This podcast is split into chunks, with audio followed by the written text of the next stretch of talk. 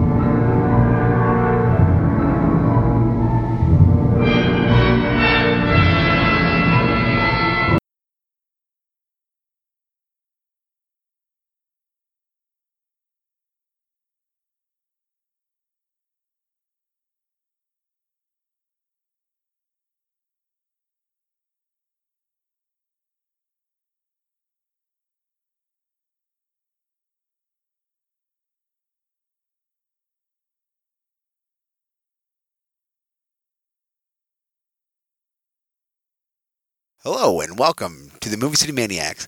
If you could do me a favor, why don't you take off your shoes before you start listening to the uh, podcast? My friend Kyle here, he's like a fine figure of glass. The slightest touch might shatter him.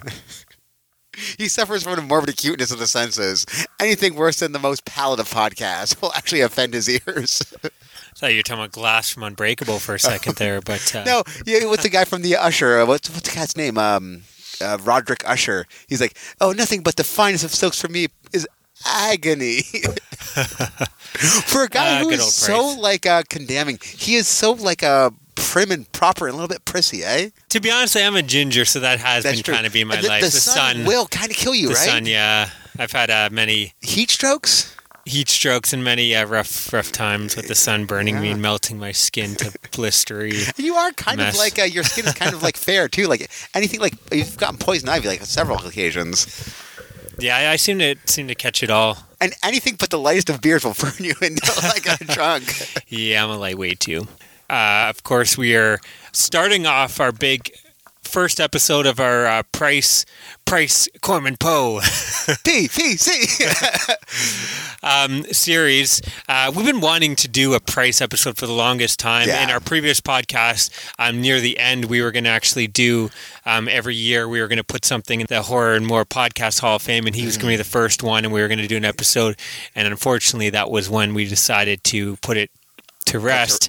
Uh, but um, yeah, it's something we've been wanting to do just because, you know, as much as I love my boy Tom Cruise, I, I have uh, kind of. I have a bit of a passionate love affair with uh, Price as well because they have a lot in common in that. Uh, I don't know if any one of their films would be my top 10 of all time, but they both have such a, a large catalog of quality films. It's sprawling too, right? Like they're Yeah, like- sprawling. You know, they, he's got like how many films did Price do? 60 films or something, and like Yeah. I haven't seen a bad one. Yeah. I know I, he he did an intro for like a made for TV Christmas Carol in the 50s or That actually might be amazing. no, it wasn't great, Oh. but other it was like very low budget. and I think they literally paid him for like a day shoot or something. But even like him reading that yeah. as a narration was still kind of cool. Like okay, as a kid he kid, hasn't done a bad film. I as a kid by it. growing up in Ontario, did you ever watch the hilarious House of Frightenstein? Oh yeah, And he did the intro to that constantly every morning at like six o'clock. You Yeah. got to watch Vincent Price give his narration of like the uh, well, that was that was late seventies or early eighties. Oh, I don't know. But that was, uh, yeah, I, th- I think I want to say late seventies because that was when horror was kind of dying out, and he that was when he was doing less films, and it was kind of cool though. Like I think he did that that role for next to nothing. I think Yeah. it was like, And I heard rumors that he actually took all the boys out for drinks afterwards because he got paid. Like, well, oh, why don't you come no, what drink?" I heard was that it was so hot on set because they didn't have very like it was this very very low It was production. Hamilton, right? Yeah, in Hamilton, uh, our our town, city. home city.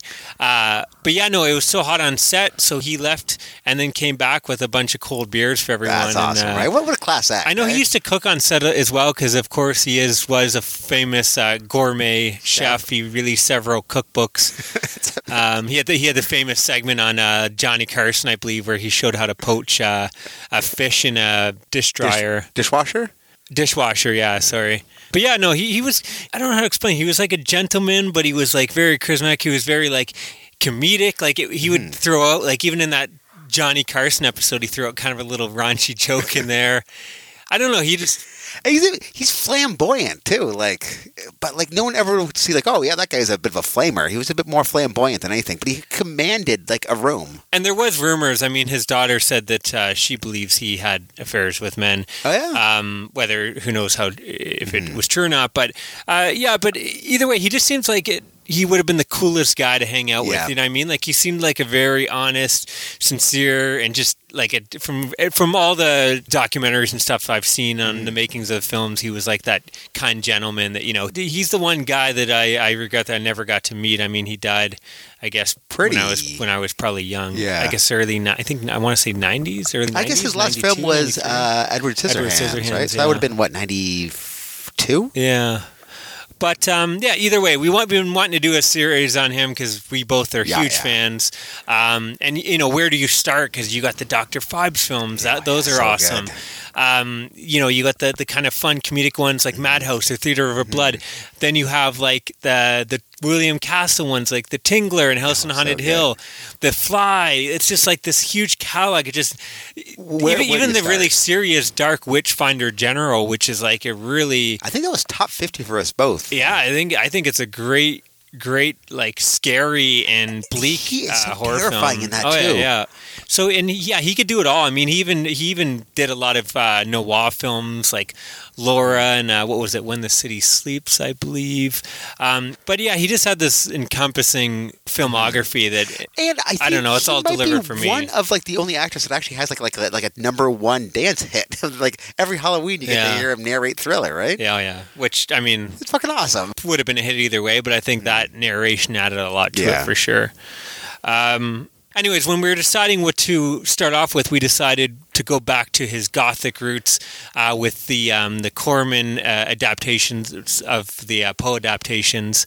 Uh, CPP. PPC. But uh, yeah, it's gonna be a chant. We're gonna do it throughout every episode until you guys hate us. But uh, yeah, and, and we'll, we'll talk a bit about Corman too, because obviously he's had a huge impact on genre and indie films. yeah. Um, And I guess this was one of the first ones that he actually had a bit of a budget. Instead of doing two movies, he just did one with the same budget. yeah, exactly. This was like at the time they were doing all these smaller black and white budget films and he's like well instead of doing you know that that was working for them but he's like you know let's just yeah let's do like one big budget film that's in color and see where it goes and it ended up being this huge hit and so from this point forward you know they they went on to do i believe eight films. I don't know if I think there's eight Corman Oh. Poe films. I think Vincent Price did all of them but one. I think he didn't do the premature burial. Okay. Um, but uh, yeah, anyways, we'll, we'll get into all that. Um, we're we're both excited to talk about this Yeah, yeah. to do this episode because again, yeah, we're just such big fans. And and this is a film. Is this the first time you've seen The House of Usher? I think it is actually. It's the first time for me too, which it's considered a classic. So I don't know I'm why it took me so yeah. long. But again, with his catalog, there's just so much. And You could miss a few films. Right? yeah, yeah. I still need to go through. I mean, he even did what are those those Doctor Bikini, whatever films. Um, he's he's got so many. But before we jump into the uh, main course, have you watched anything recently? or- Have you ever seen this movie called Hot Moves? oh yeah, Dude, this movie is insane. It's pretty much showcasing what goes on in the Venice Beach. The plot is about these four kids trying to lose their virginity. It's pretty much American Pie before American Pie was American Pie. So, Yeah. But these like four kids trying to lose their virginity, like, hey, we can help you out by any means necessary. So it's all the hijinks they're getting into. But that being said, there are these like five minute montages of all the shit that's going down in Venice Beach. Like they got that one guy juggling, they got the one guy doing like uh, tricks on his bicycle. Everyone's roller skating and rollerblading everywhere. It's kind of awesome because you get to be at Venice Beach, but in a movie film. yeah. I always love that uh, these type of films that you know they have to fill that time when they're not showing tons of gratuitous, Mm-hmm. Gratuitous nudity. lots of breasts, and but yeah, I always like that because it really puts you in that time of yeah, showing you what was going on Yeah. and, and the different states. I'm actually going to talk about uh, a teen romp myself. Oh shit! Um, but I did want to bring up Hot Moves. I, I haven't seen it in a while. I just picked up the Blu-ray actually from Code Red, so I, I was hoping to revisit this summer, but I didn't get around to it. But um, yeah, it'll probably be next summer. But uh, yeah, I remember being a big fan. It's got um, Jill Schoelen. I don't know if I'm pronouncing that right, but she's like the hot girl from uh, the Daughter and Stepfather. She was in the uh, Phantom of the Opera with uh, uh, Robert Englund. oh shit! I didn't recognize her. And uh, is she also the one from? Yeah, she she did a bunch of other things. I think she was in Popcorn as well. But um, Yeah, she's definitely she's she's cute, and uh, this is her in her prime, I guess. yeah. Um, but Yeah, yeah, a lot of cute girls in this movie, man. Yeah. Cool. yeah. Sometimes it's like when you're, you know, I, I started watching all these in my teens, early twenties. Yeah. Now, like as you get older, you almost feel like a bit of a creep. but um, no, yeah, they're fun. It's always like yeah, tons of hijinks and yeah, I love that he goes to like, what, a- what the uh, what they'll do. These kids will do to see some breasts. It's insane. like there was one kid who um he thinks he's trying to get a prostitute, but he doesn't know how to do it. So he sees this girl waiting for a bus. He's like, "Hey, uh, how, how much?" Like, "Oh, it's like like a buck ten. He's like, "A buck ten? That's cheap." He's like, "Well, it's actually the price goes up. Uh, I guess next month to a buck twenty five. Like, "Oh no, well, might as well do it now." nice. oh, it's awesome. Isn't there? I thought I remember there being like a fun opening or something. But They go to a nudie beach, and they, I guess, uh, the one guy goes insane, and he ends up falling down the cliff because he keeps walking towards the girls. Huh. but he loses his mind because he gets like I get like boneritis, and he can't like figure it out. Yeah, I need to revisit this. And there's one, uh, there's one scene with the uh, this girl who's obsessed with teddy bears. Okay. So she gets him to kind of like dress up like a teddy bear. And, oh yeah, yeah, I kind of remember that. Yeah. it's, it's it's it's zany. Yeah. absolutely zany. What What are you going to give Hot Moves? I got to give it. The plot was terrible, but Well, it was. are yeah, you're yeah. watching the- the was- plot is usually kids trying to get yeah, laid, Yeah, that's yeah. it was six point five because I, I, I had a good time with it. Okay, I watched uh, the Beach Girls from 1982. Beach Girls. Uh, had a total fucking blast with this movie. So it's um, this young innocent girl is going to stay up in her uh, uncle's uh, house. He's away apparently, or so she thinks. Um, she brings with her her kind of uh, ditzy, um, More promiscuous friends. yeah, you know, she's the virgin. They are Yeah. definitely not. Yeah. uh, Ducky and Ginger. Which, uh, like the, I think like the first scene is them in the car and they're flashing some random guy just to get a reaction. But it, it's great too. The, of course, the movie opens with one of those catchy theme songs, which I love. summer? Something like that. You have like, summer, you know, summer, women in slow motion playing frisbee on the beach, and like a woman riding a horse on the beach. Guys and- like uh, like putting their sunglasses down, going like, "Whoa!" Yeah, I, I think there's like a dog that the guy trained the dog to go and steal the the um, bikinis off the women as they're sunbathing. Um, so right away it sets a tone. You know what you're getting into.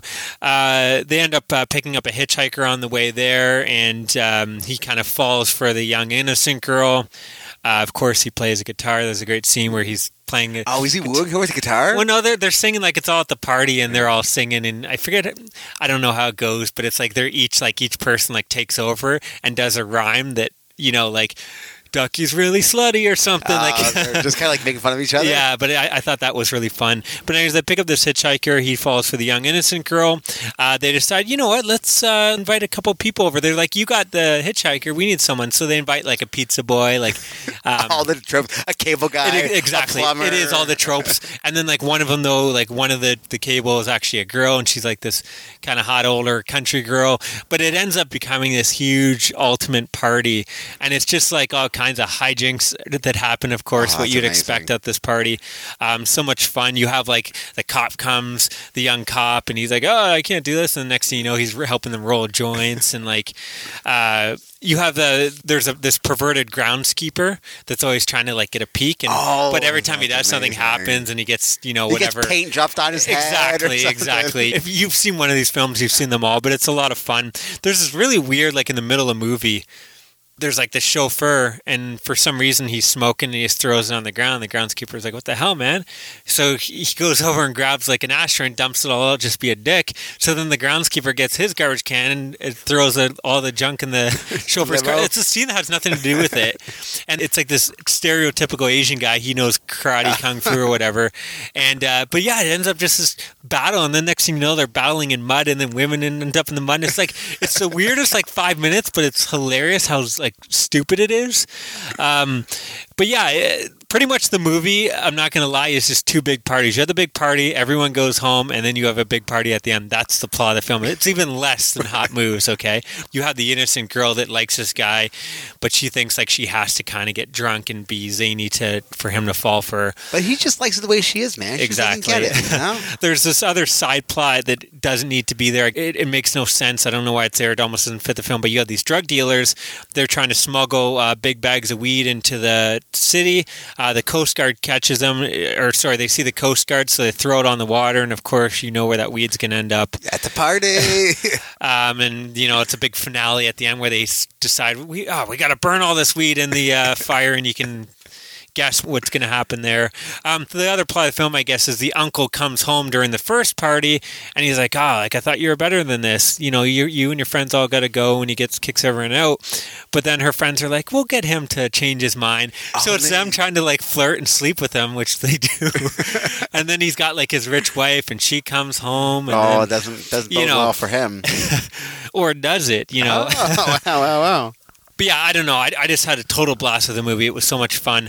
Um, I, I'm kind of at the same thing though. What do I give it? I, I'm between a six and a half and a seven because it's like there's no really plot to this movie. But you had a good time. This movie, out of all the teen romps, though, I think this may be the most titty romp.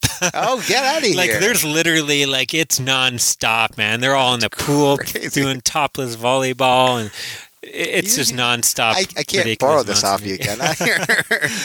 The uh, the No, case it's might actually- be stuck. it's uh, for a friend of mine. I don't really want to watch it. It's just case might be a little uh, stuck together. Um, but no, yeah, I, I had uh, I had fun with this. Um, of course you did. this is one of the. you're, you're fucking like smiling all sinisterly right now. Well, I remember like back when we lived together, we used to like when we would all come home, Yeah. everyone from the party, we'd be drunk, get the order the pizza at two a.m. and throw on like a teen romp just because Oh, they're they're they're fun, harmless. You don't need to think. They're so good. I kind of wish we had this one. Is it uh, be amazing? back in those days, but um, I also watched Indian Summer from 1993. Have you seen this? Ages, ages ago. I I really The only enjoy. thing I remember is like the kid duct tape his boner down, then he walked past a girl in a bikini and it rips up. Yeah, yeah. And it ends with the uh, what's that? well, that I think that's Alan is that Sherman? Bill Paxton as a kid. is, is it Bill Paxton? I think so. It's supposed to be him as a kid. It's I, I love these movies where it's like I, I guess I can relate to Coming it now. back together. From, yeah, like, exactly. high- where it's like friends, exactly. friends. Mm-hmm. Haven't seen each other since they're you know 13, 14, and they they're going to come back. They're all adults now, and you know they've changed, but it's them having fun and just being kind of They get back to kids like and uh, nostalgia again. I don't know. I guess I just watch this and it's like I want to go fucking yeah, yeah. camping with all my high school. hang out again. But um, this was actually filmed in Algonquin Park Oh, in get outta here. Canada. Uh, but yeah, it's totally a huge ensemble cast in there. Like um, Alan Arkin's in there, um. Diane Lane, Bill Paxton, Elizabeth Perkins, Oh, wow. uh, Kevin Pollak, Sam Raimi's in there. Get out of here. Um, I can't remember the name, but she was the hot girl in Father of the Bride and Three Oh, Musketeers. yeah, I, I yeah, totally yeah, had a yeah, thing yeah, for Uh, back in the day. oh yeah, she was cute. And then she plays like the young because she's like the young um, girlfriend, whereas the guy's much much older. Oh, okay. But uh, yeah, Alan Arkin's like his like no, Alan Arkin is Uncle Uh, Lou. They like, call him. He was the um, He was the director of the camp. Okay. and uh, he's the one that invites him back because he's going to announce that he's going to retire and, and sell off the camp. But yeah, th- there's not really much to it. Like you said, there's the you know there's a scene where they all get stoned and they're in the kitchen eating food and telling stories. It's just like kind of like the big chill. it's wholesome. It's if you nice enjoyed, little- yeah. It, I don't know. These films just work for me, and I'm a big Bill Paxton fan. Yeah, he's me always too. good, and he's like kind of the cool badass in this. He's always a cool Um, badass, yeah, isn't he? he's always the most memorable character Yeah. in the movie. But uh, I'm going to give it seven out of ten. yeah, that makes sense. Um, yeah, th- there's not much to it, but it, it's fun. The one guy too is like an artist, and he's always drawing like Spider-Man and shit. Oh, that's kind of dope. You have I guess that was even before like comics Yeah. were everywhere. You also have the the one couple they've come back, but they're kind of on the outs, and he used to date one of the other girls Oh, so there. they're to but they're good. The girls are good friends, so there's kind of like you know, I like that. Like, there's been a bit of baggage between all. it's the, like will they or won't yeah. they? Is, is he going to ruin his marriage, or is he going to you know stop himself at the last Mm-hmm. second? I don't know. There's just a lot of that. Um, it's it's fun. I don't know how much. So, and Sam Raimi is just he's the guy. Um, Is he the I- comic relief? He's yeah, he's kind of like the groundskeeper of the camp. He works for Alan Arkin. I think he's supposed to be somewhat mentally challenged or have something wrong with him. to be touched. He's a little bit weird and off in this film, but um, it's just kind of cool seeing him and you know lots of Spider-Man drawings, knowing that he would Yeah, it's pretty dope. go on to direct Spider-Man. But yeah, I had fun with it. Um, anything else you watched? Have you heard about this movie? I guess it was made for TV. I guess it would have been 92, 94, called Camp Cucamonga. It has every character from the 90s TV that you would ever recognize. Like Sherman Hemsley's in it, Candace Cameron, Urkel's in it. Like, uh, who Oh, wow. else? Uh, who's uh, John Ratzenberger from Cheers? Is, it, is this? Sorry, you said it's a TV film. Yeah, it was Oh, made for. TV. I guess I don't even know if it was ABC. Where do you find this? Like, is this on DVD? I was uh, having a party at my house, and one of my neighbors came like, "Oh, you like movies? Well, have you heard about this movie?" Like, no. How come I haven't heard about this movie? It has everybody in this. It's insane. Like all these characters you forgot about are in this movie. It had like a Sorry, how did you watch it so on? It was on DVD. Oh, okay, nice. I guess it was a press DVD he found. Oh, nice. So he sent it out to me. So it had a Winnie and the nerd from Wonder Years. I forget the guy's name, but you know the nerdlinger in Wonder Oh, yeah, Years. yeah. And you know Winnie. I think her name's Danica something or other. So, anyways, it's pretty much about these kids um, going to camp for the summer, and John Ratzenberger is trying to get accreditation. So Sherman Hemsley is a new groundskeeper, but he, he thinks he's a new guy trying to accredit his camp. Okay. So he takes Sherman Hemsley and like takes shows him a really good time. Like, oh, he wants steaks, that's fine. But the actual camp um, certifier, he thinks is a new handyman. He's like, hey, get to work, get out of here. This is what needs to be done. This is what's wrong with the camp. You go. Oh, Sherman Hemsley, come here. Let me show you. It's just him getting into all sorts of mischief. And to save the camp after this kerfuffle, Urkel makes a rap video. Oh, nice. so, which is a, it's definitely '90s tastic, man. So is this something you watch kind of on nostalgia level, or is it actually like a good movie, or is it more like it's fun Eh, seeing all it's these kids? More of a fun seeing Yeah, all these kids. Like eh, it was an okay movie, but we were both like pretty hungover, so it was like, ah, this is kind of a nice little turn your brain off and uh, Yeah. see a bunch of people you forgot about. So what are you going to give? I gotta give it five point five. Okay. Um, yeah, I guess we've been watching a lot of um, summer films uh, as you know summer comes to an end. We're been both trying to get through all these. Hmm. Um, I watched uh, two. I'll quickly talk about uh, Ace Ventura: When Nature Calls from 1995. Holy moly! I haven't seen Were this in a long, long time. No, I, I, Oh. I actually watched Ace Ventura not that long ago and really, really Oh, yeah? enjoyed it. I was surprised how well that held up. Like I was laughing my head off every second in that film. In my opinion, that like after watching it, it's one of the best comedies of all time. Oh yeah, But um, this film, unfortunately, uh, I I was disappointed to see it doesn't. Um, called up. It, it, it's definitely not as good as that film. It's it's like it has funny moments, but a lot of it, it reuses like it it, it it falls into that comedy sequel issue where. Mm.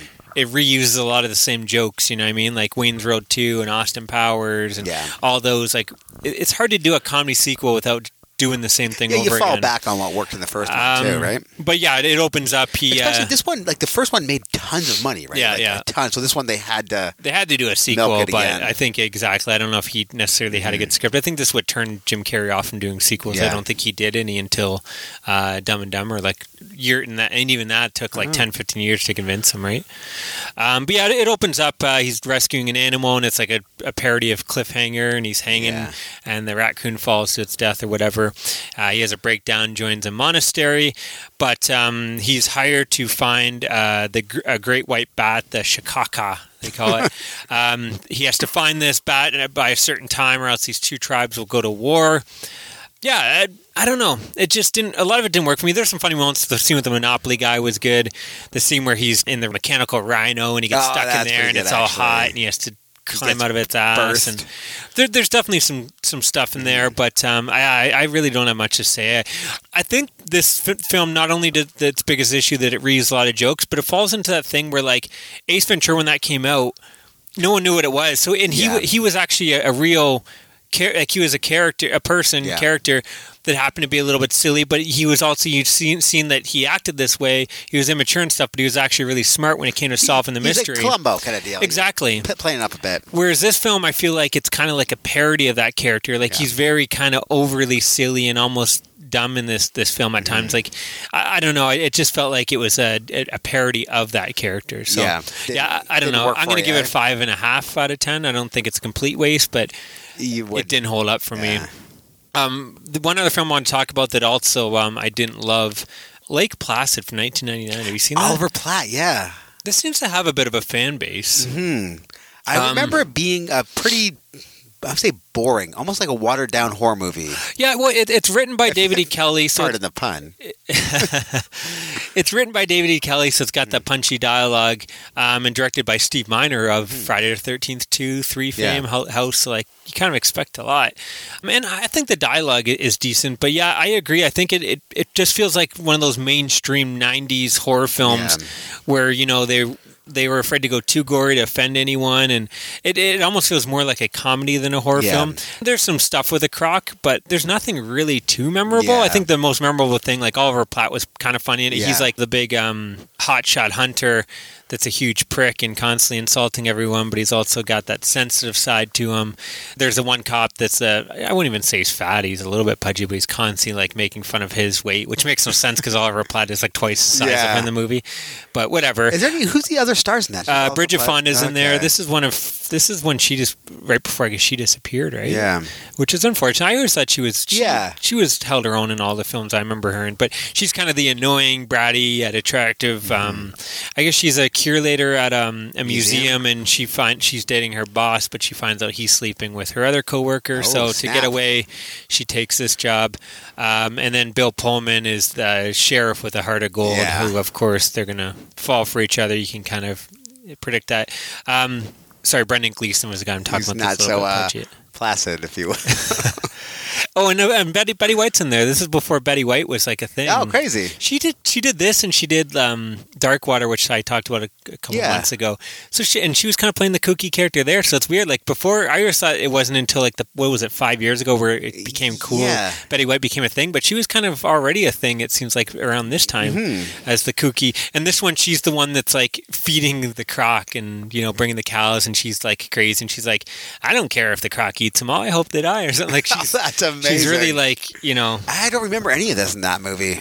yeah, she was good in it, but yeah, like I said, there's not really any redeemed. memorable set pieces. Like, there's nothing that really stood out to me where I'm like, ah, you got to see this scene. I don't remember the alligator at all in this. Yeah, no, the alligator- It's very CGI, isn't it? It- well, it, it, it's a mix of both, but Yeah. yeah, the CGI doesn't really hold up that well. Um, I don't know. I'm going to give this one as well five and a half. Yeah. I don't think it's terrible. I just um, I was kind of excited to watch it, looking at all the people behind like, it. a, yeah. uh, It has a fan base and it's. Mm-hmm. got you know a, good, decent little cast there, a good writer, good director. So I kind of thought I love Nature Got Amok, and uh, it's no alligator. That's uh, Mm. Yeah. for sure. It's no rogue.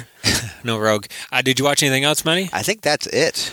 Okay, I got two more. One I'm going to really quickly talk about because it's not uh, genre related. I watched Crocodile Dundee from 1986. Crocodile Dundee. we kind of got a theme Yeah. going here. We got Yeah. teen romps, Alligators. summer. Then we both did a summer movie. Now we got some alligators. Um, yeah, I forgot how much fun this. Is. Yeah, I really was. enjoyed this movie. Paul Hogan is great. I, I also forgot how like I always thought he was as badass as I shown. I forgot how comedic he is in this. Like, Mm-hmm. there's great stuff where he's trying to like impress the uh, the hot journalist, flirt with her, and he's like pretending he, he comes off the boat. He checks out his friend's watch to see the time, but then and, and when she has noticed, Mm. and he looks up the sun, he's like, "Yeah, it's about this time." He's trying, to, and then too when she. He's shaving with yeah, he's shaving out of the. He's shaving with the uh, shaver, safety um, razor. safety razor, and then she comes out of the tent. He puts it away and grabs his knife, makes it look like he just shaved with his knife. But yeah, he, he was um, very good at uh, hitting Yeah. those uh, those comedic moments. He's also he punches a lot of people in this movie. Yeah. I noticed, but uh, it's a lot of fun. So the first half of the movie is like she's the fish out of the water. She's a journalist. She hears that uh, a guy fought a crocodile and lost his leg, and she goes there and is kind of disappointed that he isn't this doesn't live up to the legend. But as you know, he takes her through the uh, the Outback. the outback and sees how he like puts the animal to sleep, sleep, sleep. Fights off like the snake and the saves her from a crocodile and stuff, and she kind of realizes he's the real deal. So yeah, there's a lot of fun stuff. Like I, And he I goes like back all that. to uh, New York, doesn't he? Well, yeah, Or, so like, that's the first, that's why this film's kind of cool. So you get that in the first half, which is all a lot of fun as her being the fish out of water. There's a really cool scene too with poachers. Um, they're shooting these kangaroos, and uh, he get, he gets a gun and puts it in like a kangaroo, and then has it so they think it looks like the kangaroo has got a gun and is shooting at them. Um, I thought that was kind of fun. But yeah, so the second half, she invites him back uh, to expand on the story, and now he's the fish out of water. And of course, you know, he's dealing with the craziness of New York, the busy streets, the cars. You got gangs, pimps, uh, hookers. It's it's all a lot of fun. Of course, the famous Leroy. Brown? Was there a guy named Leroy Brown in that movie? Like Leroy Brown, the baddest man in the whole I, I think so. There was a there was. It sounds like the guy at the bar. I think. Mhm. He's a Um, limo driver. Oh, okay, yeah, yeah, He's yeah. the guy from Die Hard, wasn't he? Like, Yeah, that's uh, Winslow. Yeah. um, from uh, Family Matters as well. Yeah, that is. Yeah, he is uh, his driver. I forgot about him in this, but yeah, he's fun. But there's a lot of fun stuff where he's just in a bar and he's talking to the gang guys, learning like the the handshakes. You know, he's uh, flirting with the hookers, not realizing they're hookers, and then getting a fight with their pimp. Um, it's just a lot of fun. Of course, the famous "That's not a knife. This is a knife" uh, scene. Um, yeah, I don't know. He was just very charming and a lot of fun, and, and even like how he's in like this upstate hotel, and like how he's like Trying to figure, Figure out the out- bidet and shit. yeah, like that. exactly. It's it's all uh, all fun, but um, yeah, I don't know. I really and really enjoyed it. There's you got a bit of romance in there for you know yeah. if you're into that, and the score is fantastic. I forgot how good the score is, man. There's all didgeridoo. No, it's like that.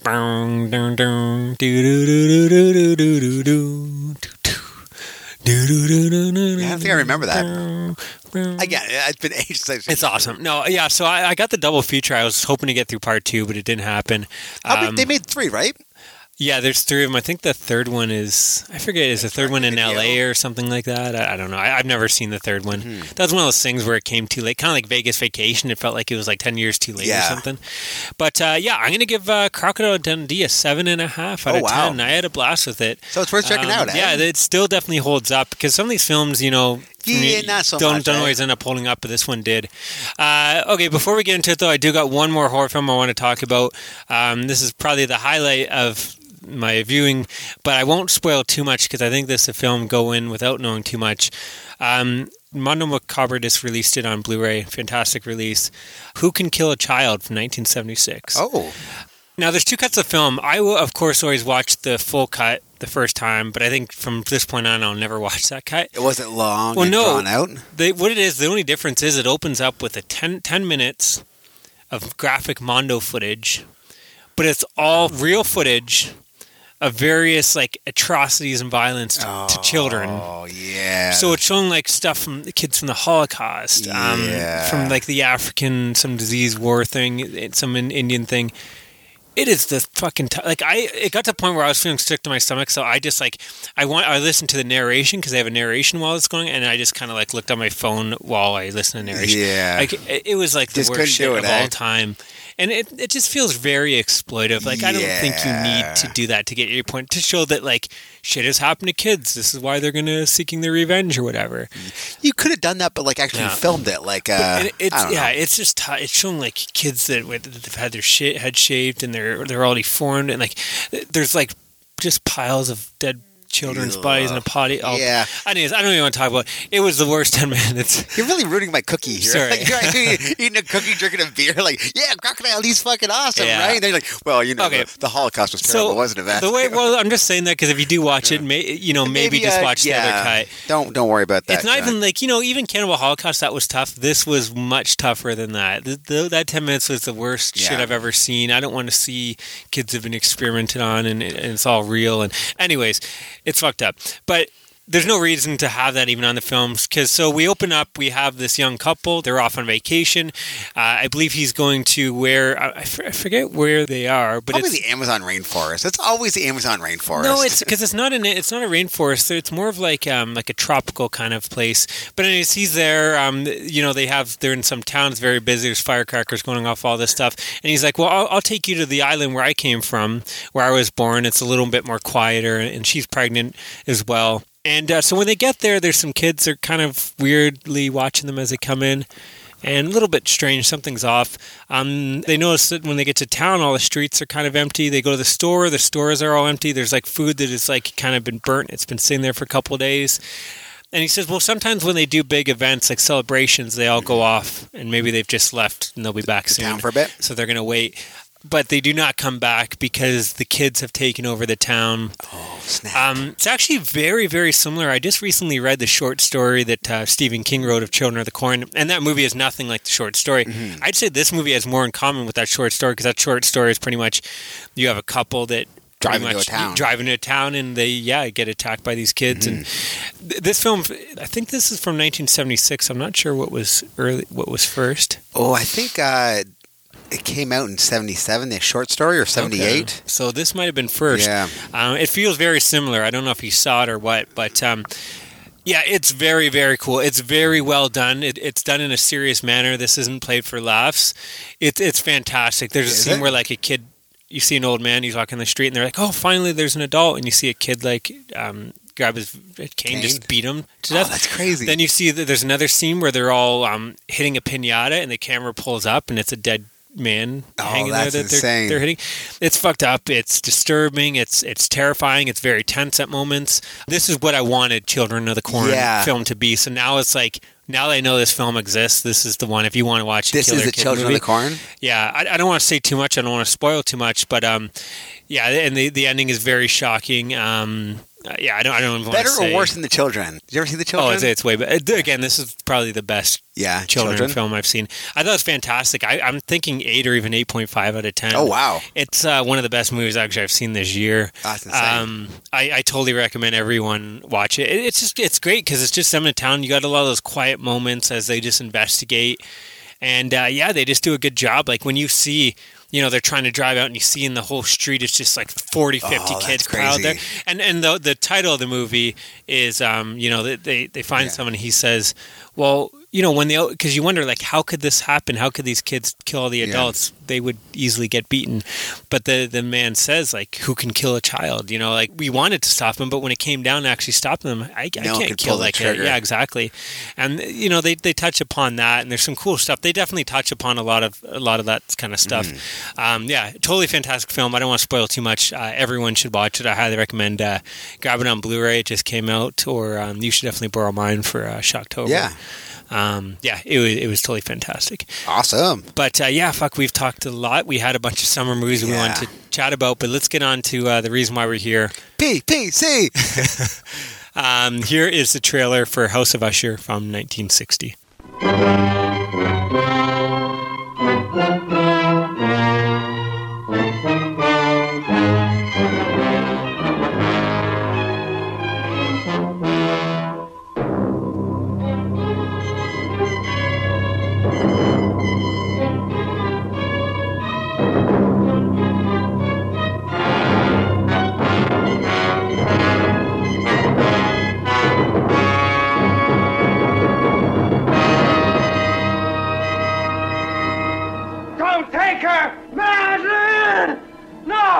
Let me go!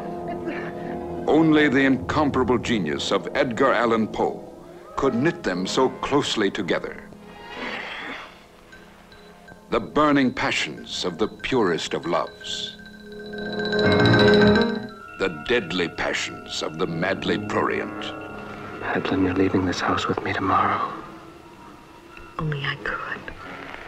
For hundreds of years, evil thoughts and evil deeds have been committed within these walls. The house itself is evil now. Here they all are. Ushers. This is monstrous. It waits for me, because very soon I shall be dead. Oh, Madeline, come away with me now.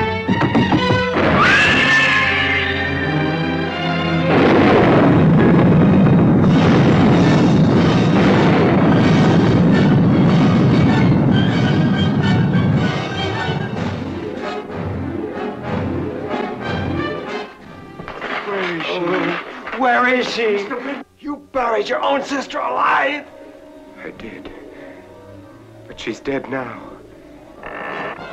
The master hand of the macabre creates its masterpiece.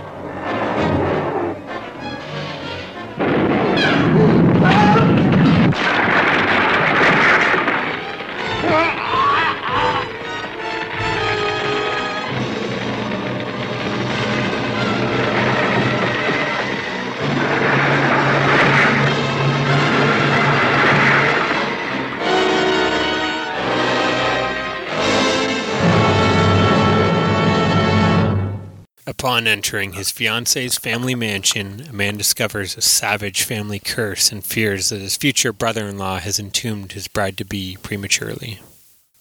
So what I found really interesting about this movie, like, don't get me like the, the paintings were cool, the actual castle was cool, like the Oh, uh, the set acting design and everything is fucking amazing. fantastic, But yeah. Vincent Price's hair was like dyed like jet blonde, like Billy Idol blonde. And I guess that was because he's never been out in the sunlight. Yeah, I never, goes- I never put that together. I was wondering, like, did they dye their It was kind of weird, right? Like It was definitely shocking, yeah, to see Vincent Price because he usually kind of always has the same kind of Yeah. hairstyle. It's like sometimes he has a mustache, sometimes he doesn't, I guess. But uh, Now he has a and like the DVD uh, that I have was the um, uh, the Vincent Price collection. Yeah, the Scream So it starts off with like him, almost like a dream sequence, it's like doing his hand gesturing, like "Hey, I'm Vincent Price."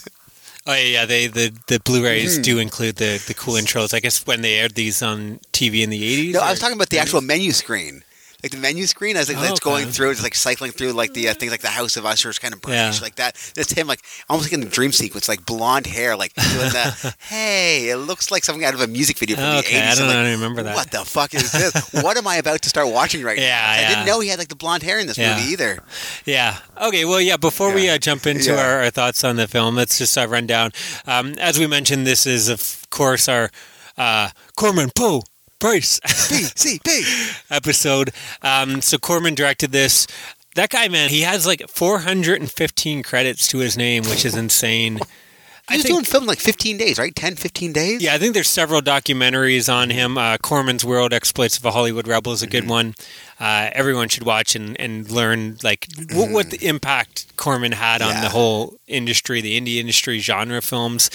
Uh, like you look at his catalog: Machine Gun Kelly, A Bucket of Blood, Little Shop of Horrors with an early Jack Nicholson appearance in there, uh, The Intruder with um, William Shatner. I guess everybody who's anybody worked with Oh, uh, yeah, uh, Corman at one point, right? he started like he started the Wild Angels. He started all those biker films, uh, which that was three years before Easy Rider. So Mm-hmm. if everyone's thinking Easy Rider started it, uh, he did a lot, just a lot of cool stuff. X the Man with X-ray eyes. Mm-hmm. He did like gangster flicks, St. Valentine's Massacre, um, exploitive flicks like Bloody Mama. Um, he even did war flicks, Secret Invasion. But yeah, he's considered the Pope of pop cinema, trailblazer in the world of independent cinema. Um, yeah, we, we could almost do a, an episode on Yeah. on Corman alone. We could do an entire month on Oh, yeah, Corman yeah. alone, I think. He uh, he was the main contributor for AIP Pictures, who put out all these um, uh, Poe films. Uh, he eventually co-founded uh, New World Pictures. Um, yeah, you mentioned uh, he like just some of the names of uh, directors or actors that started in his films: Francis Ford Coppola, Ron Howard, Martin Scorsese, Jonathan Demme. Uh, John Sayles, James Cameron are just some of the big directors that started out Dante. with Corman's. then you go into like yeah, Joe Dante. Then you go into like um, Peter Fonda, Jack Nicholson, Dennis Hopper, Bruce Dern, Sylvester Stallone, Diane Ladd, William Shatner, all these people. Like he had his finger in a lot of people's careers. Um, he, he unfortunately never he did get an honorary Oscar Academy Award, but never actually won one. But I- I guess mind you, that these type of films, yeah, make- exactly. He was more about like he he was the big producer. He was Yeah. about like let's figure out a way. They're doing these big Hollywood movies, and they're only they're spending 100 million and making 115. I'm going to spend 10 million and make you know 50 million. Yeah. So they're And only making did. 10 million profit. He- I'll make five he times. might have made more money than most people, like most. Oh yeah, yeah. I'm sure. I'm sure he did Hmm. huge. Um, yeah, he also started um, film group with his uh, brother. They were um, a company. They would produce like a lot of low budget black and white films. What they would do is they would film like two films that could play as a double feature for drive-ins, and they were going after that crowd. Teenagers. Grindhouse theaters, the drive-ins, that kind of stuff.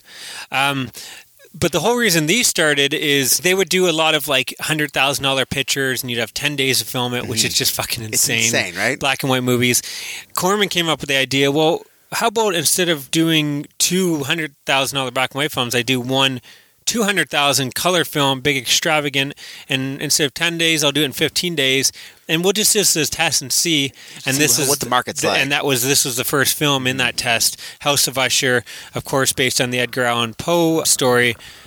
And of course, it ended up being a huge, huge so it success. was like heralded in its day, right? Like Oh, people yeah. enjoyed well, it. uh, reviews were kind of mixed. I mean, I, I imagine critics hated it. it was still uh, yeah, it's still low budget don't really horror. like Mm-hmm. you know, they're taking a, a Poe classic, classic and, and kind of turning it into a horror film, exploitation film. But it, yeah, they were mixed. There were a lot of people that appreciated, like Vincent Price. Uh, his role got a lot of praise, I believe, at Yeah. least. You know, for certain from certain reviewers, some people, of course, thought he was over the top. But I mean, you're always going to get that with. Yeah, him. that's. I imagine the critics probably loved him because they enjoyed that like old timey, over the top Yeah. uh, stage acting. And we didn't even mention we've been calling this the the, the Corman Poe Price, but uh, Richard Matheson actually wrote most of these Yeah. as well. Um, Richard Matheson, of course, he did uh, Hell House, the um, the famous the Legend of Hell House, the, the movie was based off of. Uh, Shrinking Man, Duel, he wrote uh, What Dreams May Come is one of his Oh, famous awesome. stories. Um, a lot of these were adapted into movies. Mm-hmm. Bid Time Return, which became the movie with Christopher Reeve, Somewhere in Time, the classic romance through time. Uh, Stir of Echoes, one he wrote. Uh, Steel, which of course was, That's the one became with Real Shaq? Steel with uh, no Real Steel with uh, Hugh Jackman. Imagine that he had all these like classic stories and then he Steel wrote like with Steel Shaq. with Shaq. Uh, Button Button is his, the famous Twilight Zone um, story. Oh, okay. Uh, he also did a lot of the other famous, um, yeah, t- Steel was a Twilight Zone story as well, but he also did uh, Nightmare on 20,000 Feet. Oh, awesome. The one with the gremlin on the plane, that's uh, him. He uh, he wrote all the uh, the Kolchak, the Night Stalker films, Oh, Night. Stalker, Night Strangler. He wrote Trilogy of Terror and Dead of Night. So he has pretty much done everything. Yeah, like a lot of classic. T- he wrote a lot of like the episodes for like Hitchcock, um, Hmm. Thriller, Outer Limits, Night Gallery, you name it. He amazing stories. He Did probably he- wrote a story in it. Did he not write I Am Legend? Was that him or was that somebody else? Uh, yeah, no, you're right. He actually did uh, write. Um, yeah, I Am Legend as well. Well, there you go. For some reason, I I always get there's I get him mixed up with is it Ray Bradbury? They both Oh, like, did a lot of classic stories. I guess Ray, Ray Bradbury did a lot of like the uh, Tales from the Crypt and like uh, the Vault of Horror shits too, right? did he? Uh, I thought that he's more. I thought he did more of a lot of like the sci-fi Yeah. stuff, but I, I don't know. Either way, I'm reading the EC comic uh, Oh, history okay. of it, so Um, he also oh, and, and then he did uh, Burn Witch Burn, which is a really cool movie. He wrote Devil Rides Out. So Hmm. yeah, his um, writing filmography is pretty insane. Matheson's. Um, and then, of course, it's based on the Poe story. I think Yeah. everyone knows who Edgar Allan Poe is. Um, if you're wondering how close it is to the original novel, it's actually story. It, it's actually surprisingly close. I, I think most of these, other than I think Pit and the Pendulum, kind of did their own thing. Mm-hmm. Most of these are fairly close. I think the biggest difference between this and the original story is in the original story, Price actually he's he calls um the the man to come and oh, it's it's not his like uh, he's not a yeah he's not in just he's, a not a lover he's just a friend yeah and he Uh, comes down to I guess that the butler's something. not in this. Yeah I don't know if the the butler's in the story either I, again I didn't read it I was just reading up on the differences I, I really should go through all the Poe and- Eh, It's more of a, like if you're if you read it in like an English class, you can probably like decipher it, but it's I kind of a hard. Yeah, I, I'm It's a hard curious. read, I'm man. Mm-hmm. curious. that now that I'm kind of getting into going crazy reading, I'm actually. I'll talk about. Are you a in reader? Another episode. Oh yeah, I'm becoming a big. Is your uh, favorite book reader. magazines? No, it used to be graphic novels only, but now I'm getting into the big adult books Oh, with shit. the uh, you know no pictures and the small. what are you reading? small I'm reading uh, right now the Amityville Horror, the uh, original novel. Oh, awesome!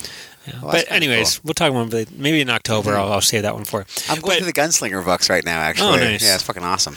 Um, but uh, yeah, anyways, this was the first of the, uh, like we said, I think there's eight films. Uh, Price starred in all of them, I believe, except for Premature Burial, which was Cushing. um, the Premature Burial is something where I guess like. I don't know. Something happened. I don't know if they weren't going to pay him enough, or he just had another role. But he did a bunch of them: uh, Tales of Terror, The Raven, The Haunted Palace, Mask of Red Death, Tomb of uh, Ligeia. Um, and yeah, we're again. This is the first of four. We're going to also cover later on Red the Haunted Mask. Palace, the Mask of Red Death, and Pit and the Pendulum. Uh, anyways, let's. Uh, yeah, what are your what are your thoughts? Overall thoughts on this film? I enjoy uh, what's the guy's name? Philippe. Philippe. Philippe. The fiance, the girl's fiance. I thought he actually did a good job in this too. Yeah, Mark Damon kinda- plays He Philip took uh, control of the situation. He was uh, on screen. He commanded the screen as well as Vincent Price. I thought it. Yeah, I find like um, I, I know from memory that uh, Pit and the Pendulum. I remember having a problem with um, that actor being a little He's bit so stiff, over the right? top, and I think this this uh, this actor is a bit theatrical at times, but I think overall he sells it. You believe his emotion. I think he does This- a better job. He's a more interesting character. Uh, This movie needed it because there is a lot of dialogue in this movie. Not a whole lot of stuff happens, but there's Yeah. a lot of just chatting between. It is. It's a very. It's weird because it's a very dialogue-driven film, but I, I. It's never really boring, which it should be. Yeah, But at the same time, it's not a film you probably want to put on too late at night either. yeah. It's only like a, I think like an hour and twenty, if that, like a buck twenty. Yeah. and like the first five minutes are the interlude, so Yeah. it was kind of sh- shorter. Yeah. But, But, yeah, not not that being said, like it moved along at like a. It was kind of boring, but I was never actually bored.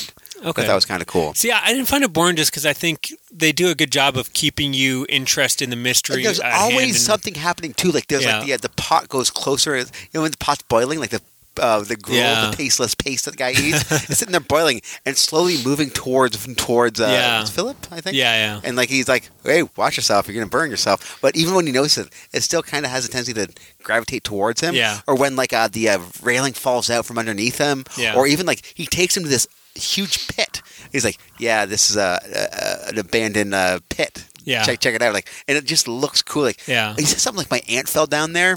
Well, Price. Uh, so the, the plot of the film is, yeah, the fiance comes to this the house to uh, his fiance has been uh, hasn't returned in a week or so. She's staying at home, and he finds that the brother is very like possessive, very paranoid, very. He thinks everyone's going to die in this Yeah. house. The ushers are cursed. Well, yeah, he he believes exactly that their family's cursed, and he goes through. It's kind of a cool moment where um, he goes through like all the portraits on the wall and says, you know, like this is our uncle. He was a swindler and a forger and a drug addict, and you know, died horrible. This this person was a professional assassin. This person was a blackmailer, Okay, a harlot, a murderer, The guy says, uh, what was it called? slave trader, Yeah, of the flesh trade. He says something like a, something like a purveyor of the flesh trade. Do you think that's like like a a pimp. Yeah, Pimp? yeah, that's what I would assume. So, well, because then the other the other woman was. Um, flesh trader? I think she was a harlot, yeah, Yeah. And, and whatnot. And then you know, smuggler, mass murder. So mm-hmm. he goes through all, and you find out how these people are all terrible, and they all mm-hmm. died of terrible ways. So he believes they're cursed. And he's a weird character. Like you don't know is he's kind of the villain of the film, but he's also kind of not like.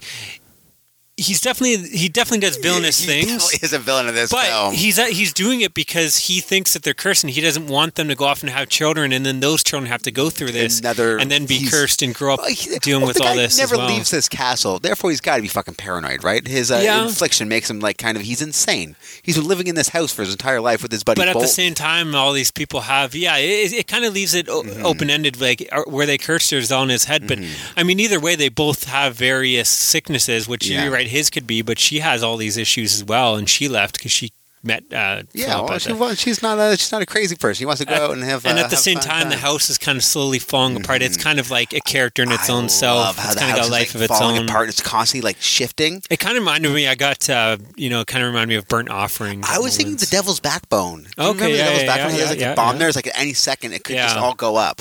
Yeah, but um, yeah, I don't know. I, I think for a film that's very dialogue driven, I think they do a good job of keeping you wanting to Mm-hmm. find out what's going to happen next. Of course, I think it- as good as Philip is in this, and um, Myrna Fahey's is fine as um, Madeline Usher, the, the sister. I think this is really priced as Mm-hmm. Oh, a show. He's still getting this. Sure. And this is like probably the least over the top he is, at least Mm-hmm. from a lot of these other films. And he still is kind of over the Oh, top, but there's a bit of campiness to him like for a sure. Subdued over the top. Yeah, Like, I think it's more of what he says is a little bit kind of silly. yeah. Not necessarily his performance. he like he plays it. a very subdued, it's a very quiet performance from Price, which is not the norm. And he is Um, snivelly too, yeah. a little bit. But yeah, I I just like right when he comes on screen, he's just got a, a great look and just a Yeah. great character to him. I guess I, now is a chance to briefly talk about Price. I mean, we've already done so much. Yeah. He's the guy's done everything from you know N- Noah as we mentioned, or he even did the voice of the Thirteen Ghosts of Scooby Doo. But I did want to mention um, I was kind of reading up on him and his history. Like his grandfather invented the Dr. Price's baking powder, which was the first cream of tartar Oh, baking powder, uh, and he was a descendant of Peregrine White, who was the first white child in colonial Massachusetts. She was born on the Mayflower Oh, that's insane. that you know all the um the pilgrims coming Mm-hmm. over. Uh, he was a, a lifelong roller coaster fan. He did a bunch of documentaries on roller coasters. I think even like in the '80s, so he would have already been quite old. He would have probably been what in his 50s, 60s. oh, yeah, I guess so. Him and his wife did like documentaries riding like all the Oh, roller coasters cool. around the, the states. And this is the vortex. Uh, he was a noted art lover and collector. at a huge art collection. He donated like five million dollars worth of art to like a, an art school, I believe. Oh, He- cool. Again, he was sounds like he was always a very generous guy. Uh, we mentioned his cooking skills. He was a great cook. He was also um, uh, pretty active. Um, Against uh, racial and religious uh, prejudice, he Oh, was yeah? he was not like at the time when people didn't want to work with black people, or he was like okay with he it. was he was yeah definitely more that's outspoken awesome. against that. And when he found out his daughter was gay, he totally was fine. He he actually joined and helped her with a lot oh, of that's cool. a lot of those um, groups that, that Yeah. there was at the time. So again, it seemed like he was kind of ahead of the- game on a lot of things. It's he's just a um, good guy. Yeah, I think right? even with AIDS, he did a lot of like um, help. commercials and stuff to, to kind of get people to understand what it is. But My movies could be spooky, but AIDS are even spookier. Use a condom.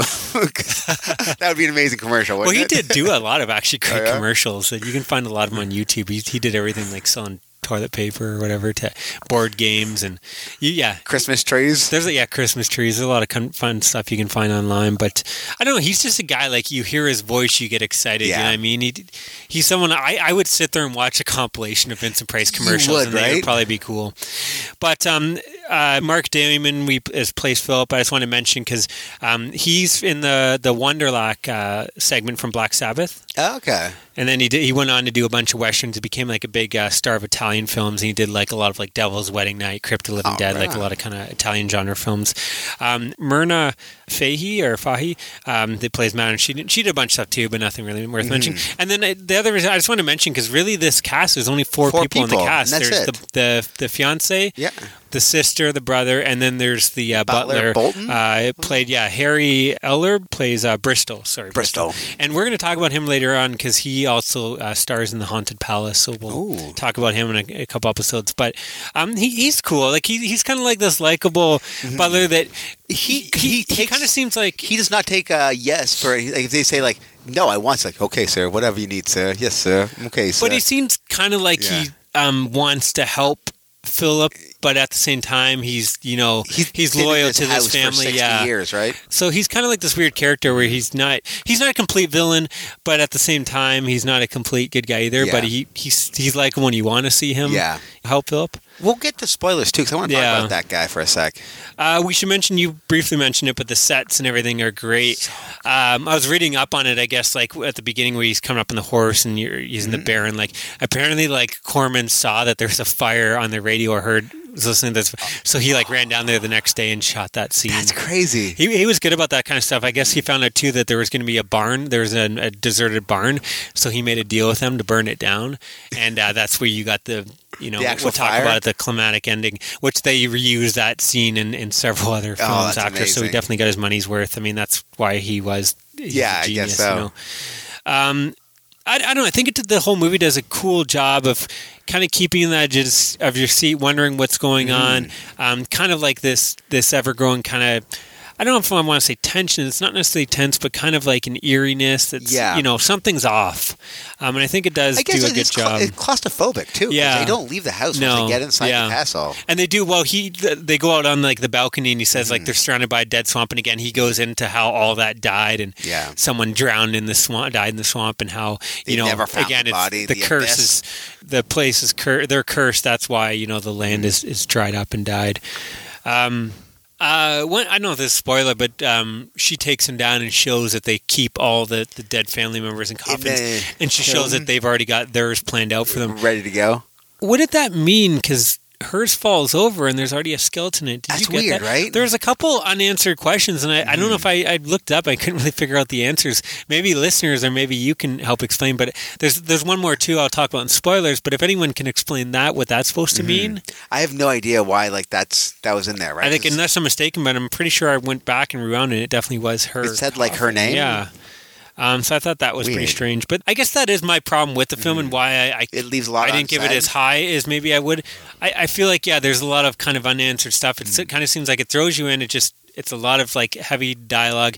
Of course, you get the famous Corman nightmare sequence in there, which yeah, is it's pretty It's fucking with weird. Blonde hair and the blue is like shadows. Like hey, Yeah, but it, it's kind of twisted. Like, it, Yeah. I could see like someone like in the in these days I guess watching on shrooms or something, and just I guess there's all the ghosts that come out too. Like oh, Yeah. yeah. So they're all like well, all the laughing at 'em and townspeople, shit. yeah, they're almost like zombies.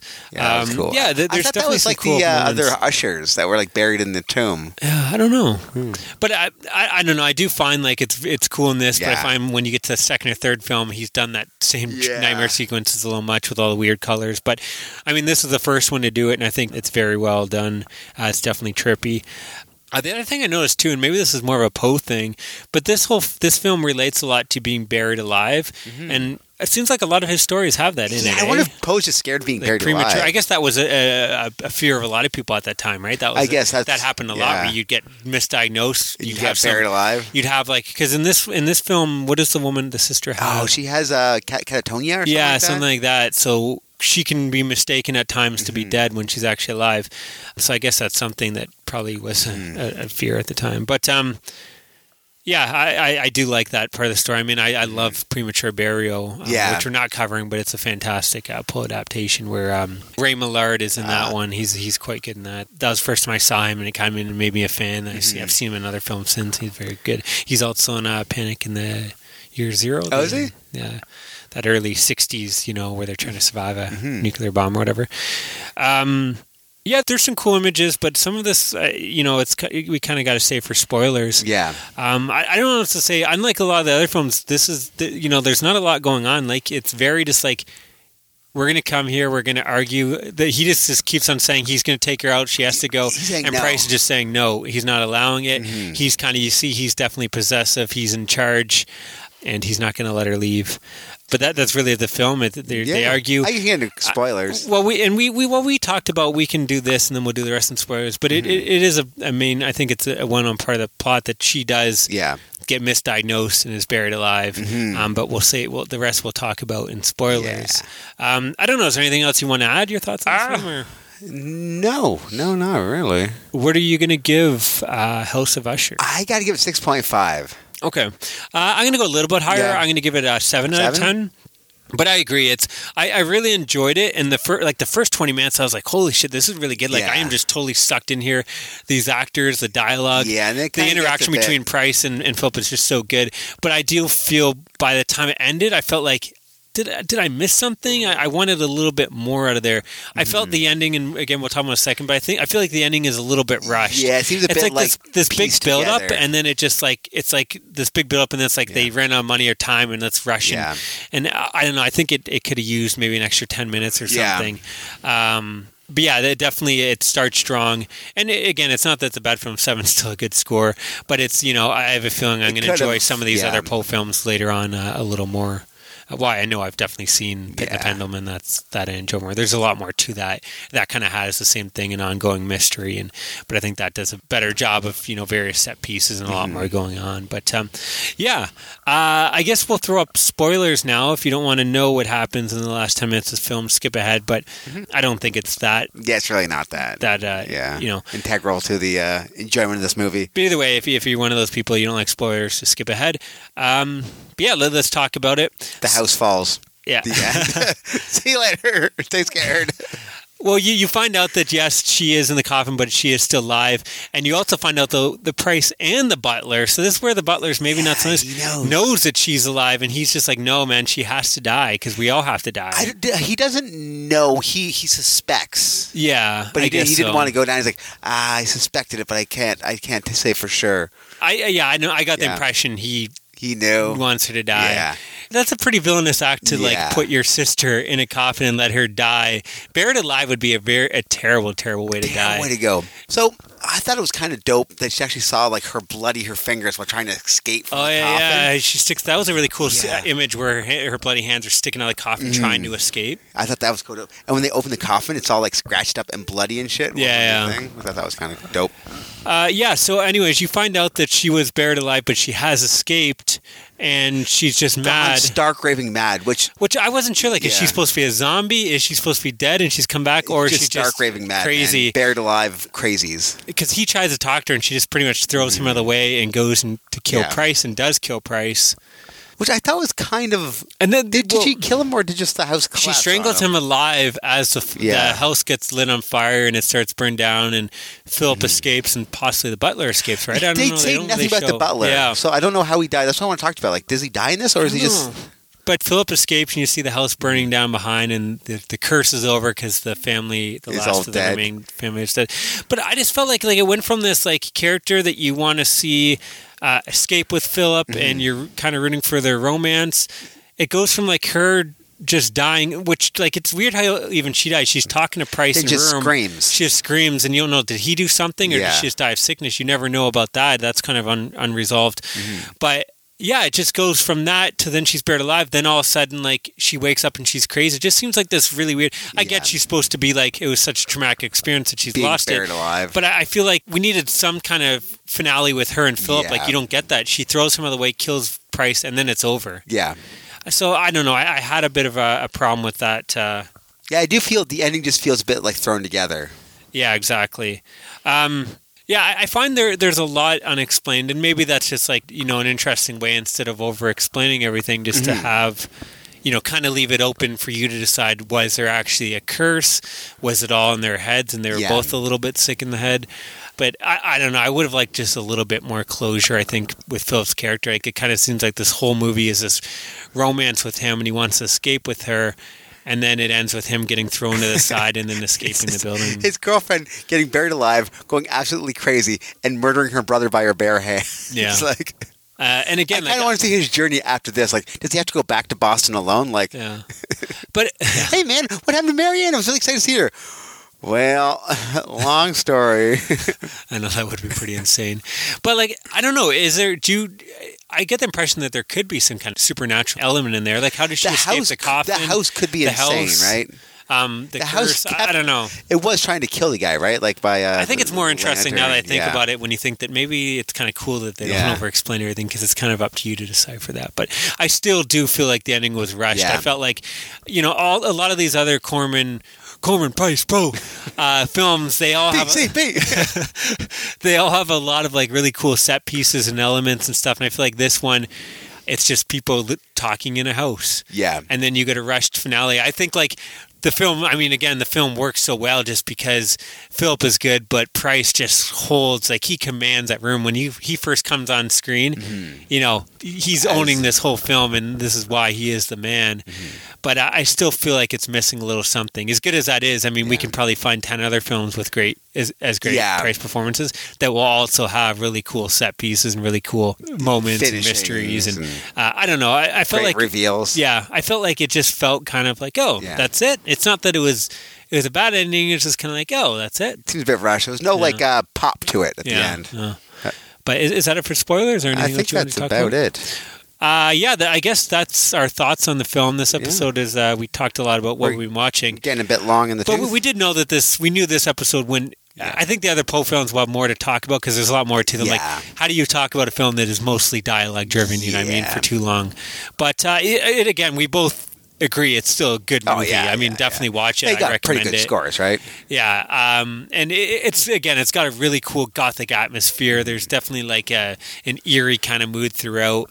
Um, yeah, I just Complete with dungeons and all that shit. yeah, I just wish the mystery was a little bit more interesting in the end. But Hey, listen, if you want to get a hold of us, you can find us at uh, Gmail at the uh, Movie City Maniacs at gmail.com. uh, you can find us on Twitter at uh, Movie City Maniac. Or you can join the uh, Facebook page or the like page and kind of have a chat with us. And Yeah, join us like. and uh, you know, Tell us your favorite Vincent Price movies, your favorite the- uh, Corman movies, your favorite uh, Poe stories. yeah, feel free to you know share on uh, the when we post the episode, comment Mm-hmm. on it uh, with you know your thoughts on the film, and you know if you have any theories of this, you know what what what actually went on. Is there supernatural element? Is it Mm-hmm.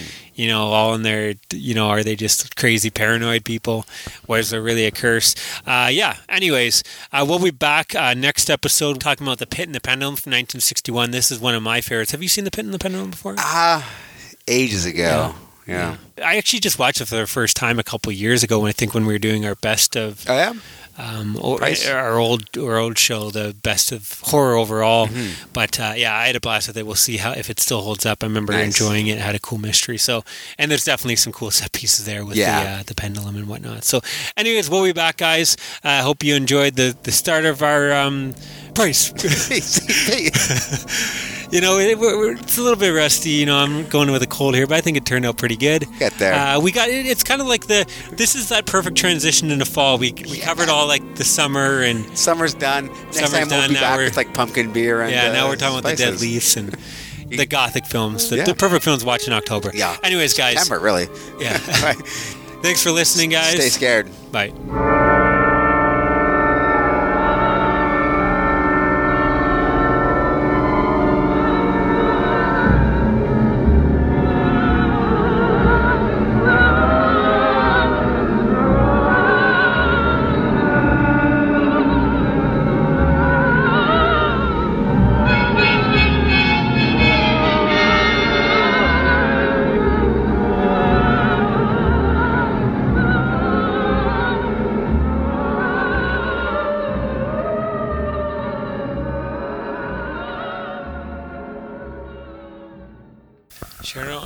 Boost up, man. I got a beer. I'm to get drunk.